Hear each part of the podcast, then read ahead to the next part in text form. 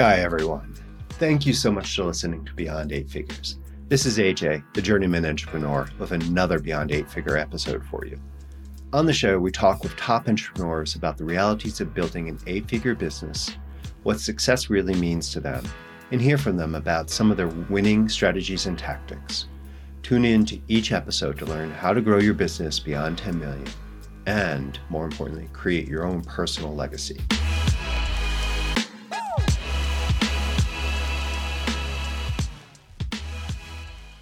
Hello, everyone. Welcome back to another episode. I'm really happy you're here since we're recording right now at one of my least favorite times of year from a business perspective. It's about tax, actually, personal tax season for business was last month. I do remember some of the basics, but personal taxes are due next week, or at least for me, my extensions.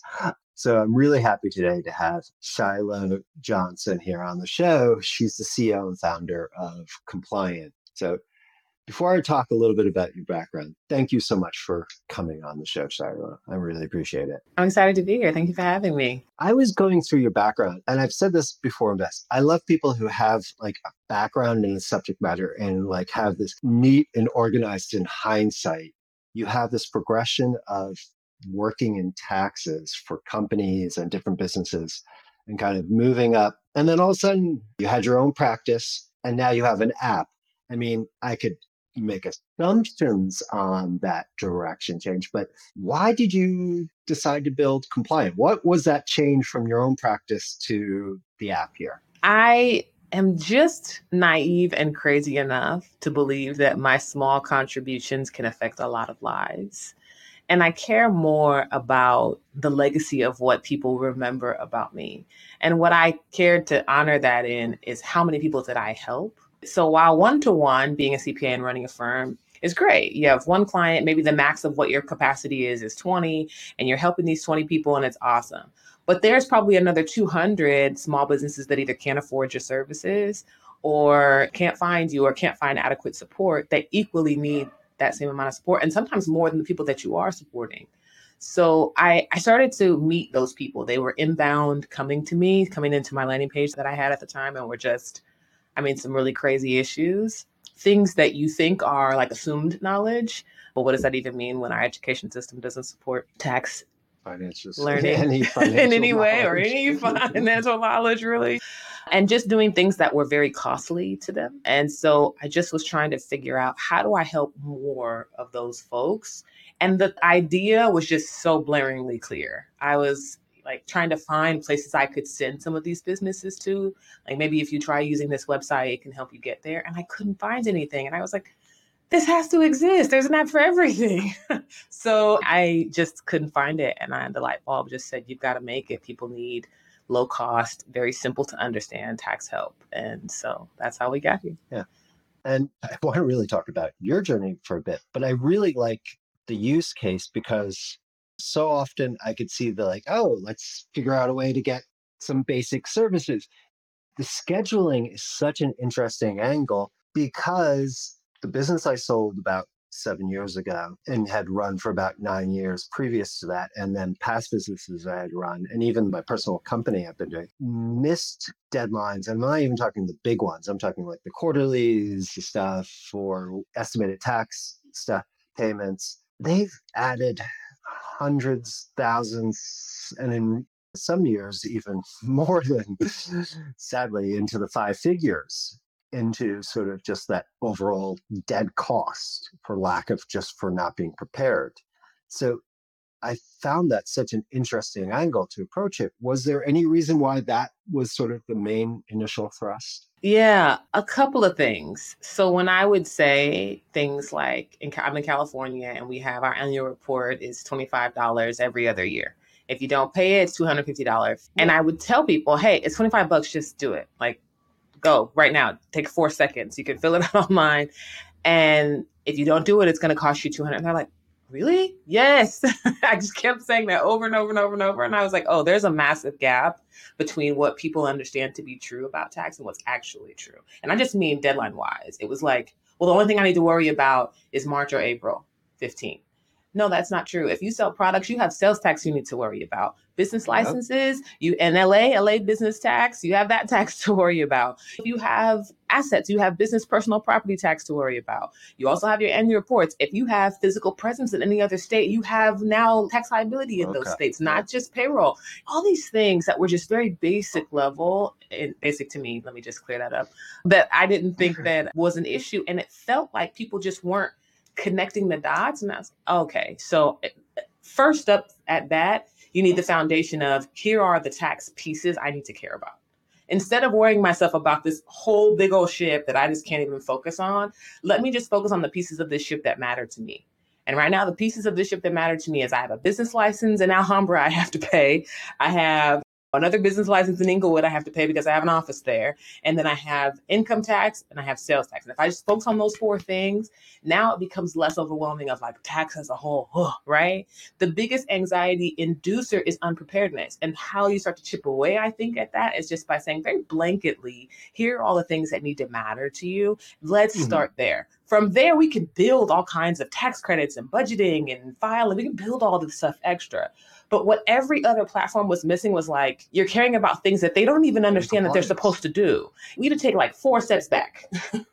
What's step one first? Let's start there. Yeah, I find it really amazing because even with having CPAs in the past, it would be sometimes like, ah, you know what, it's only going to be a small fine. But it gets frustrating as the business owner when it's like, yeah, I could sit there and research it and put it all into a calendar and all this. So I was very impressed because it was just like, wow, I've had that pain and I've paid for that pain or stupidity because that's what it feels like when you yeah. get one of those sort of fines for missing something. In having built this now and as it's growing, where do you see yourself as an entrepreneur these days? Yeah, these days I spend a lot more time on the people management side of things. So when we when I first was thinking about ComplYant, it was me and the product. There was no one else. And so now that I have an entirely built team and I have staff and departments and now we're in the corporate sort of management of organization that needs to happen when you're beyond a handful of people. And so I find my entrepreneurial days these days is like dancing between brand building as far as ComplYant the brand becoming a household name and then also on the other side people building by managing the folks that work inside the company. I spend a lot of time making sure i build and careful care to build a good work culture. I think we are in what i call work epidemic. Like it is the entire environment is drastically drastically changing. And as the leaders of the sort of corporate movement if we don't figure out how to work differently we are going to be on the lost end of that. So i've been trying to be what i call ahead of the game sort of work autonomy so allowing people to take ownership over their contributions versus being directed. And so I try to spend a lot of mental time thinking through what does that look like in practice and how can we support people building the kind of careers they're proud of while still maintaining some kind of work-life balance and autonomy. So that's my entrepreneurial life these days. I still have a half a hand in product that I, I sort of gently guide my team to down this direction so we stay overall on the product vision, but that's me these days. what was that transition like? I know for some people it was need driven, like, okay, here I am, I'm living the product, I'm living the offering, and we're delivering. Great. But then all of a sudden, more people, more movement, someone has to kind of step into that role of coordinating and then guiding everyone with the vision. Did you sort of plan the transition or was it sort of like uh wait a second i think i need to be talking more yeah not at all not at all. I was very just off the cuff. I've raised money and so when you do that the expectation that comes along with that fundraise is speed and so when you're moving quickly and you're trying to get this thing out the door and you're trying to get the numbers up and you're trying to do all these things, the last thing on your mind really is, is company culture. I am forcing it to be the first thing on my mind so that we can retain and onboard really great talent. But it snuck up on me. And I remember at one point I had a, an advisor come to me and say, you might want to get an executive coach so you understand what levers to pull and when. Cool. And I was like, oh, got it. Okay. So that was that change. I like that because I think a lot of entrepreneurs think about coaches, and I've had a couple of very good, great coaches. Yeah. But I've also worked with a lot of toads through the yeah, process. Yeah. When one of your advisors suggested it, how did you go about determining a the coach that would work for you? I took referrals. So I went to every person that invested in this company and said, I need a coach. Yeah. Give me your best and brightest.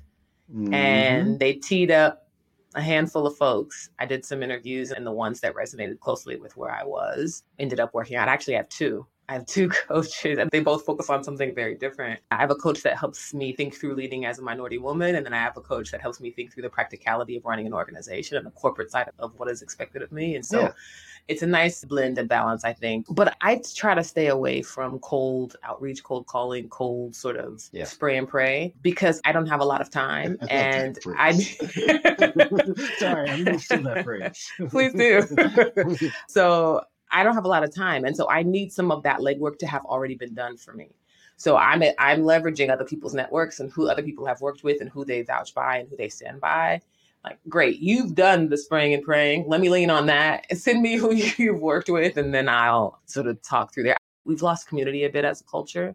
And in that community environment, what you would get is the offer up of support and services. Hey, I know somebody who does XYZ. You want me to send them your way? We've lost that a bit because we've lost community, I think. So I just try to leverage that as much as I can. It's interesting. I think I want to talk about that the concept of community because yes, I do think it's the old Yogi Berra thing. No one goes there anymore because it's too crowded.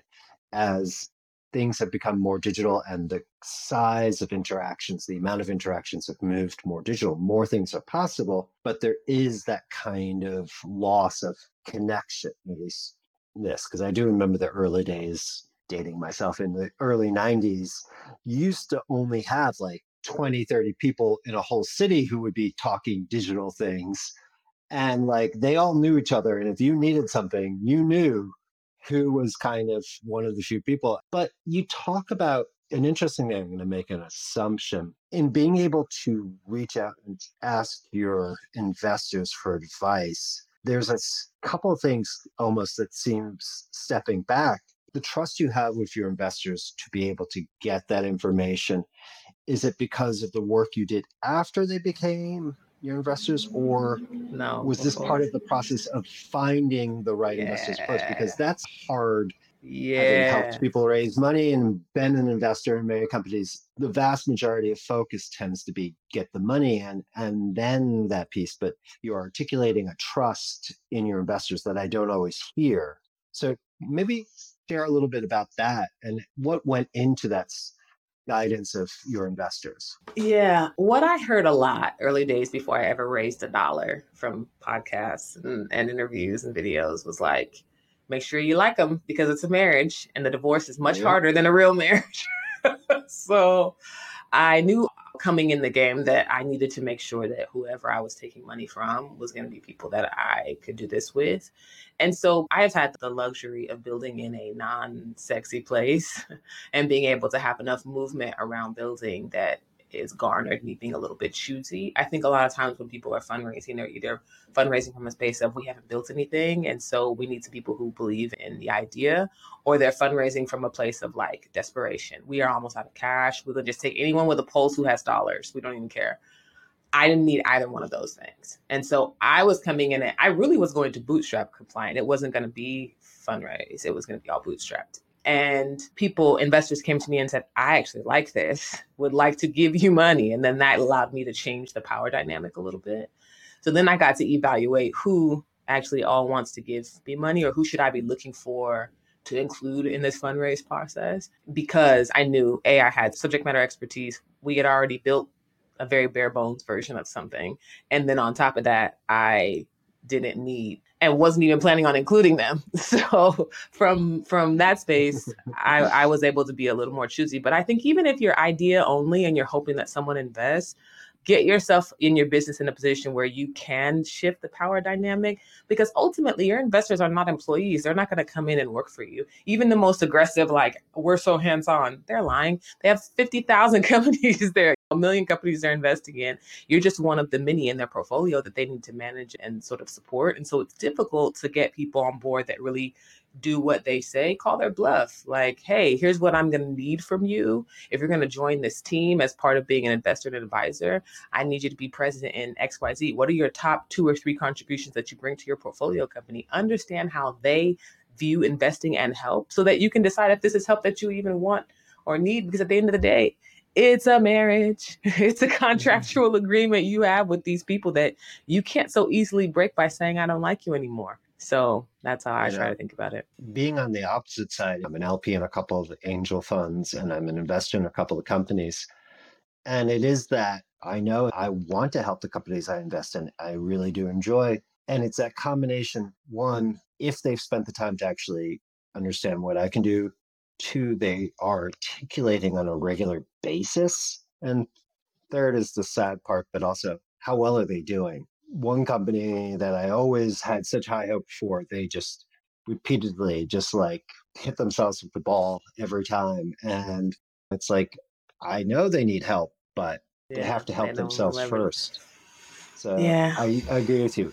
It's not only that you get more control Value. in the yeah. relationship, it yeah, also makes it more interesting and more like, yeah, cool. wow, you guys are great. Yeah, what can I do? It, yeah, I, I want to help a winner. Yeah.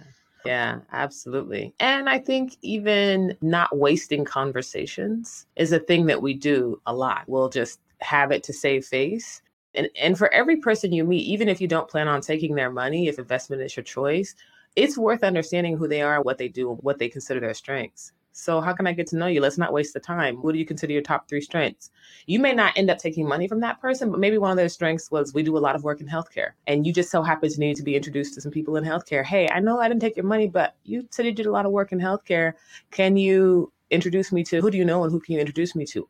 all of these moments, by not wasting conversations, all of these moments serve to then show up to help you be successful. Building a product isn't going to happen because of you. It's going to happen because of all the people that are around you that you have been able to galvanize to put in motion. That's really what you're doing as a CEO. You're a connector and a mover you're not the person playing the instruments and orchestrating and cleaning. No, you're doing one very specific job. You are running the orchestra. And if you don't do that, you don't get the opportunity to leverage what other people can do. Because I have heard so many times, how can I help you?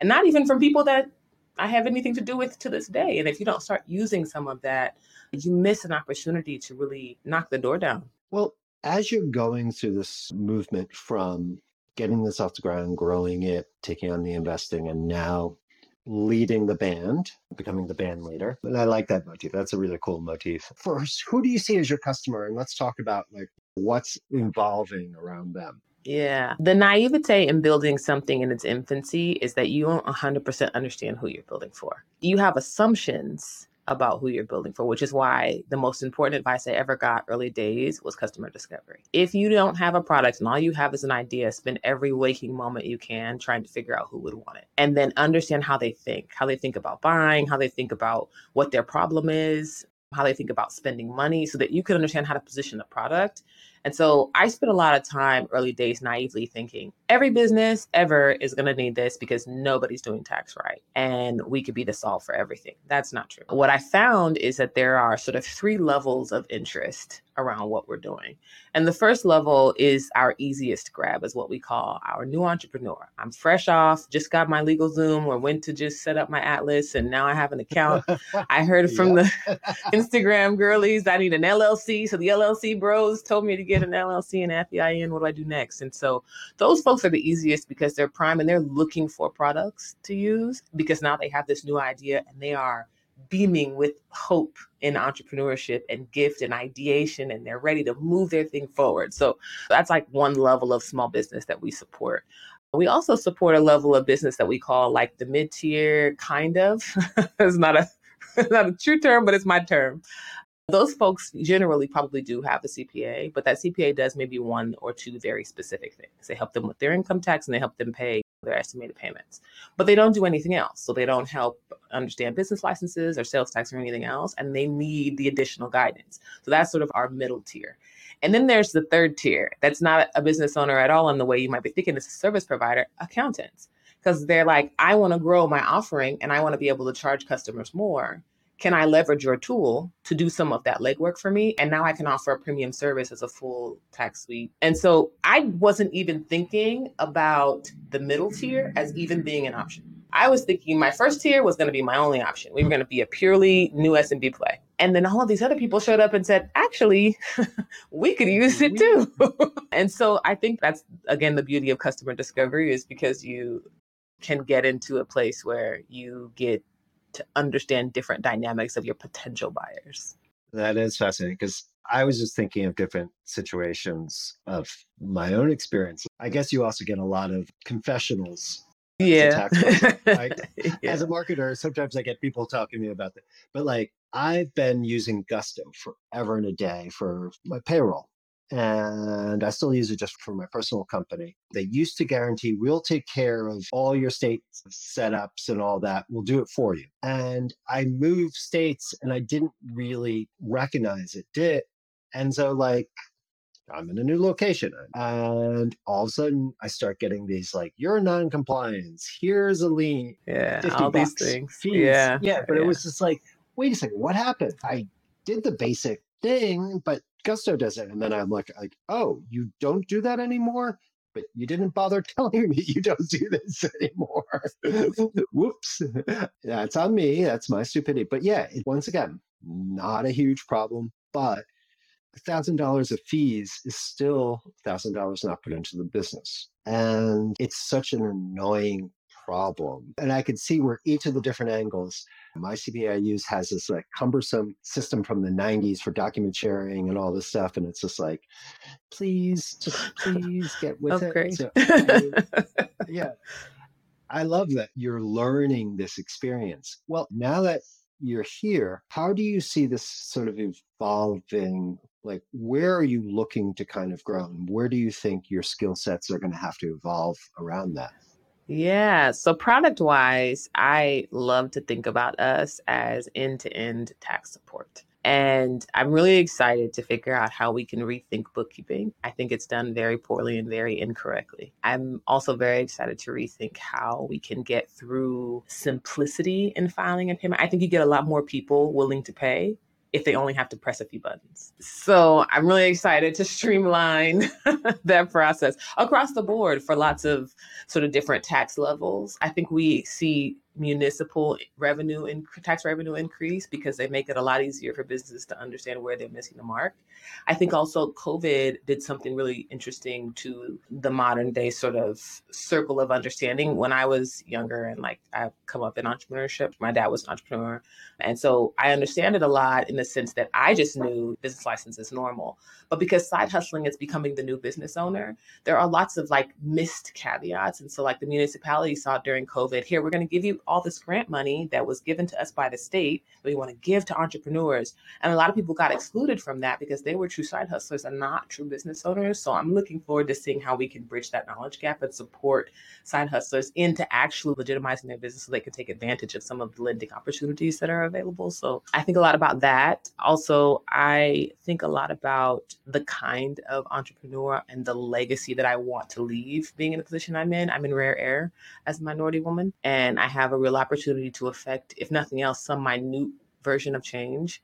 And I'm looking forward to kicking down as many of those doors as I can and trying to figure out how I can leverage sort of my brand building and my presence in order to help open up more doors for other minority folks, also to help sort of leverage the knowledge gap that's happening right now. Just overall, there's such a sort of lack of information around a lot of very basic things that are expected of you as an adult person operating in this country that just doesn't exist. And tax is a big piece of that. So I'm looking forward to figuring out how I can sneak in legislature and figure out how we could do this a little bit better. But those are lofty goals.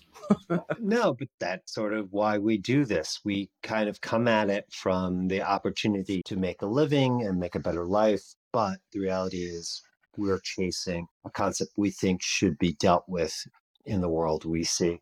So I really do like that because there's so much. Um, I had a very, very small turn after the first big dot com crash in the early noughts, doing microfinances and doing East Harlem, doing free tax centers, VITA centers, and all that. And it was very interesting because there were people who had relatively not huge amounts of money they were making from side hustles or unincorporated businesses, but would have actually benefited all of a sudden there's this line where it's like, look, you're making money on the side. You're one, the licensing and all those issues become crazy and crazier in this world. But two, it's just the tax advantages of what you can and cannot expense, the variations, the overhead cost of generating those reports, all this versus those trade offs. And then understanding it's complex. And I was spending time on it. And I had a little bit of a background. So, someone who is just trying to make a living and doing better, that step up to having a company, if you have the right type of business behind it, yeah. Once you do, it's such a great advantage to have a company you know, that may be part of the US tax system, good yay or nay for whatever reasons, especially around the S Corp. But it is something that that knowledge, you're right. And it just helps so much. And it is not discussed in a constructive way. I think you were referencing um, the LLC in, yeah, Instagram it's like, posts. oh my God, because I have a business profile, I get targeted. And I'm like, I'm supposed to be looking at this stuff so I can articulate it to the people I help yeah. their social. At some point, you have to decide that there's only so many people looking for new LLCs, but there's 20 of them. Well, I like that you're looking at this. I, I agree with you. I think those are huge, huge opportunity. And the end to end things, I mean, it is so cumbersome. I've tried some of the online systems. I have the QuickBooks Online, I have outsourced bookkeepers, I've used Bench, and they all have some nice benefits, but they all kind of do it our way. I love that line you're saying. It's like, look, I will pay more if it's just me doing this. Before I sold my last company, we were making money. I had an amazing CPA. He charged me an arm and a leg every year for the taxes. But I used to still hate that it was like three days a year, we would just be sitting there signing documents, yeah. going over things, but like yeah. three days of signing documents. It was just like, yeah. This is insane. Take my money, make sure it's it. fair, whatever it is. And yeah. Yeah. We would have discussions on fair, but like I want to pay taxes. I don't want to pay too much taxes. You have to be careful of how you say that sometimes. but yes, find a way to just, I want to pay to press a button. Yep. Would be brilliant. For sure.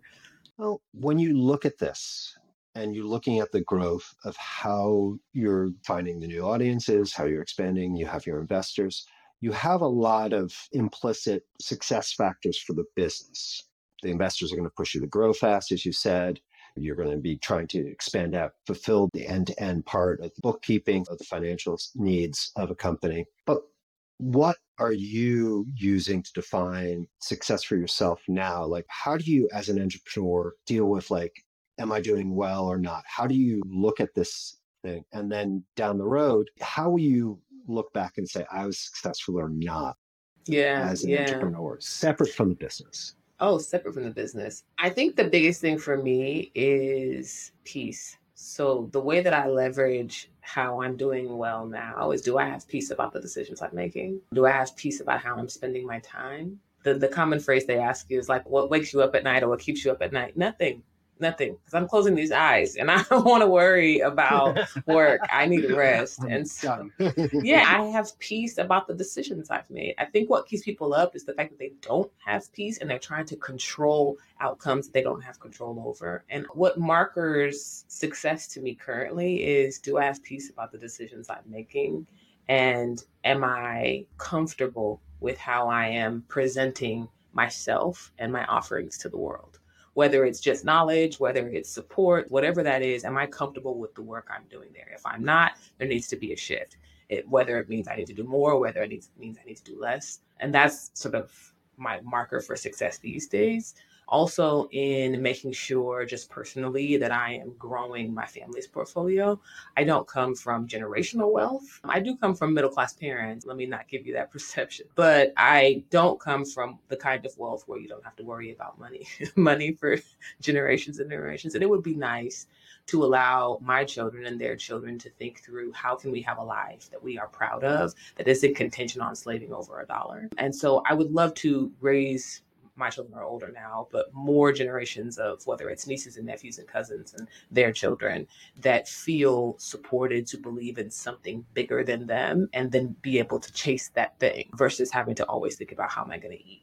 So I, I spend a lot of time thinking through how can I make sure that I'm doing that work. And then how that will look in the future is probably more of that. I care a lot about education. Both my parents are educators. My grandmother was an educator. My aunt is an educator. My brother, sister, they're both educators. So while I will never be a teacher or a professor in any degree, I do want to educate people, however that looks, whether it's writing books or informational situations such as this, like podcasting or whatever that means to get as much of my experience of the world out, I think is extremely valuable to whomever has those experiences. We are in the most diverse dynamic now where you can get mediums of information anywhere, right? So at one point it was like, what was it, books?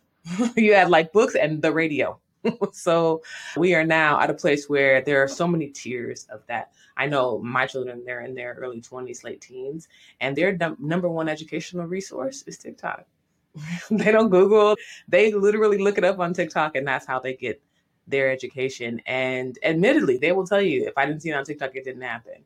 And while that is terribly scary, it is also evidence of how nimble sort of this information consumption process is. Tax is not ever going to go away, not in my lifetime, or maybe theirs, or theirs, or theirs. So, as much as we want to revolt against the system, that tax powers the system. And so that revenue powers the system. Not having sort of that traditional education on these new mediums is hindering the younger generation from being able to participate because they're being excluded from sort of opportunities to do what we're required to do, but maybe just a little bit different. And so I think there's a lot of that work will be what, what I garner as success in the future is how can I support as many people as possible in this sort of knowledge gap. Very impressive. Talking about your ability to sleep soundly as an entrepreneur too, I can usually tell where I am in my own business cycles by tracking the amount of sleep I get. That is probably one of the more deliberate and how to say you do a lot of deep work without saying you do a lot of deep work because the two general ways you can sleep soundly is to be a complete fool and not care or care so much that you have taken care of all the issues and been proactive in developing the environment instead of being reactive. What do you think helps you the most in being able to be proactive in developing entrepreneurial environment here because it sounds like you very much are keeping a structured control on both from what you talked about the investors, what you're now talking about the growth, how the control you had going into even needing the investors to then the growth of the different audiences here to them just the way you just sort of said, yeah, it's my ability to know that I'm comfortable. That wasn't the phrase I'm, I got I'm missing, but it's yeah. still like, it's that idea of like, simple is hard. Whew, yeah. yeah. It's like keeping things simple, keeping things, on, that's yeah. harder than yeah. sort of, blah, blah, blah, blah. so yeah. Please, how? I think by default, one of my personal gifts, and we all have them, is introspection. The way that I tune into me is to like dynamic levels. And I do this because A, I spend a lot of time alone. I actually prefer being alone. I am the least alone because I always have someone around, but I I love that moment for me because I can't control anything else. I can't control the environment. I can't control the government. I can't control tax. I can't control my employees' decisions. I would like to, but I cannot. I cannot control anything else. The only thing I really truly have control over is me. And if I don't take the reins and understand me so well, it's going to be really difficult to turn on the best of me when I need to and turn off the not so best of me when I need to we have watched this happen in like the CEO landscape over and over and over and over and over again. It's sort of this celebration of excellence or brilliance or genius without any uh, inflated ego, without any checks and balances on has this person checked in on them. We're watching it happen with Elon Musk. We watch it happen every single day with so many figures that are sort of inflated in this idea of my thing, my information, my money, my gift is the best thing that I'm putting, yeah, me, me, me, without tap, tapping in and saying, hold on, what's happening here? We're watching it happen globally with the breakdown of mental and emotional health literally has been in shambles collectively in the human code. This isn't even an American problem. This is a world problem that people just have lost them. And there's no better sort of lever you can pull than the one that is within you. It's the reason strokes, heart attacks, high blood pressure. I mean, there's so many levers that are affecting your ability to be tapped in. And my sole job as CEO, and this is another thing I think people are missing, is like people don't know what their job is. They think it's this and it's really this. My sole job as CEO is to make decisions. And my ability to make clear, thoughtful, well thought out decisions the best I can do to do that is to take care of me and know me so well. I know that when I reach my arm out, it's going to hurt to let me not reach my arm out. What we're doing, I don't know. I think it hurts. Who knows? And then we just keep reaching our arm out. Uh, and get used to it, right? yeah, well, this is just life yeah, this is mm-hmm. life. Who knows? Is, is this right? Is supposed right. to be on fire everywhere? Right, everywhere. Right. Not necessarily, not within you, right? Yes, there's fires all around me all the time. My team, it's probably a fire I got to put out right now as soon as we hang up. There's always going to be sort of the juggle, but the thing I can do to to sustain me and to make it so that I can sleep, so that my health is good, my hair is not falling out, I'm not having being manic depressive, and I'm not having to take pills and all these extra things in order for me to show up the best version of me, that is the greatest gift I can give this company and everybody that works on it, and also everyone that has invested in it. Me showing up a fraction of who I am does nothing for anybody, except people are going to quit because I've created a toxic work environment. My investors now don't have faith in my ability to do this at a massive scale because I'm not taking care of myself. Like, you're the reason they've invested. You built this thing, and you built it when you were much less stressed out you're going to be much more stressed out the more your business grows. So your job is to figure out how to manage the stress so that you can be present in good decisions. This is how this is how crazy stuff happens because we've nurtured an environment for crazy. No, it is very true. I mean, not to go off, but I know even small levels of success sometimes is so easy, both my own journey and then other entrepreneurs I've seen invested and just known. Any type of success, you don't get celebrated reality, but you can get attention. And that attention you feel is going to help the business. But the reality is, it does this little teeny bit of like, okay, you've done well. So then maybe you do know what you're talking about type of thing. But the reality of what it does is it really feeds the ego out of proportion to the value of what you're generating. And I think that is a really hard thing. You're a very impressive entrepreneur, and I can't wait to see more. I think your investors are incredibly lucky on getting to ride on your journey here. I just like how compatible this is with different types of tax approaches. If you're doing it yourself, if you have a CPA and this what's the best way one that they can learn more about ComplYant but then also they can learn more about you and what you're oh, doing yeah, yeah. so our website it's ComplYant with a y compliant.co and we have a resource hub there that is just it's my heart for the entrepreneurial community it's videos it's blogs it's one sheets, it's booklets about just understanding the very basics of starting a business and running a business on the finance side, and well, at least the tax and accounting side. And so that's a great place to start. You can learn about what we do, how we can help you. Our LinkedIn presence is pretty good for understanding what we do. I very rarely am on LinkedIn and more of a resume showy version. But if you want to get to know me, I'm not super social media heavy just because I'm really intentional about my time and the internet is not where I want to spend it. But if you want to find me in any degree, I am on Twitter and it's just my first and last name, Shiloh Johnson. I'm actually right. everywhere at that same moniker, so I can keep it simple. But I'm not a poster. So if you're going to come there and you're looking for your daily inspiration, you're probably not going to get it from me.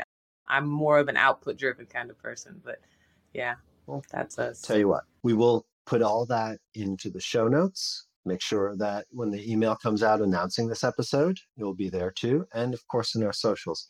And I like that your focus is on the business and the value you're bringing and not into, hey, check me out. So, everyone, really go check out ComplYant. I think there's many really cool, interesting value cases for different types of business, especially since 82% of our audience is American. The rest of you don't don't worry, but definitely check it out. And just that little bit of extra compliant understanding of what's what's yeah. coming, what do you need to take care of, and all that can relax a little bit of your journey. For sure. So thank you so much for coming on the show, Sarah. It was really great to have you on today. You're very welcome. Thank you for having me. This is great. I'm glad.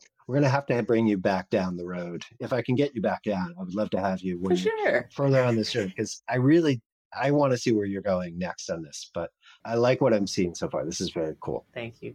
Hey everyone. Thank you again for listening to the show. And if you enjoyed today's show, if anyone who could actually learn from this, please share it with them.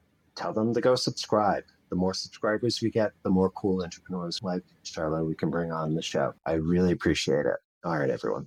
Have a great day, and I'll talk with you soon. Goodbye.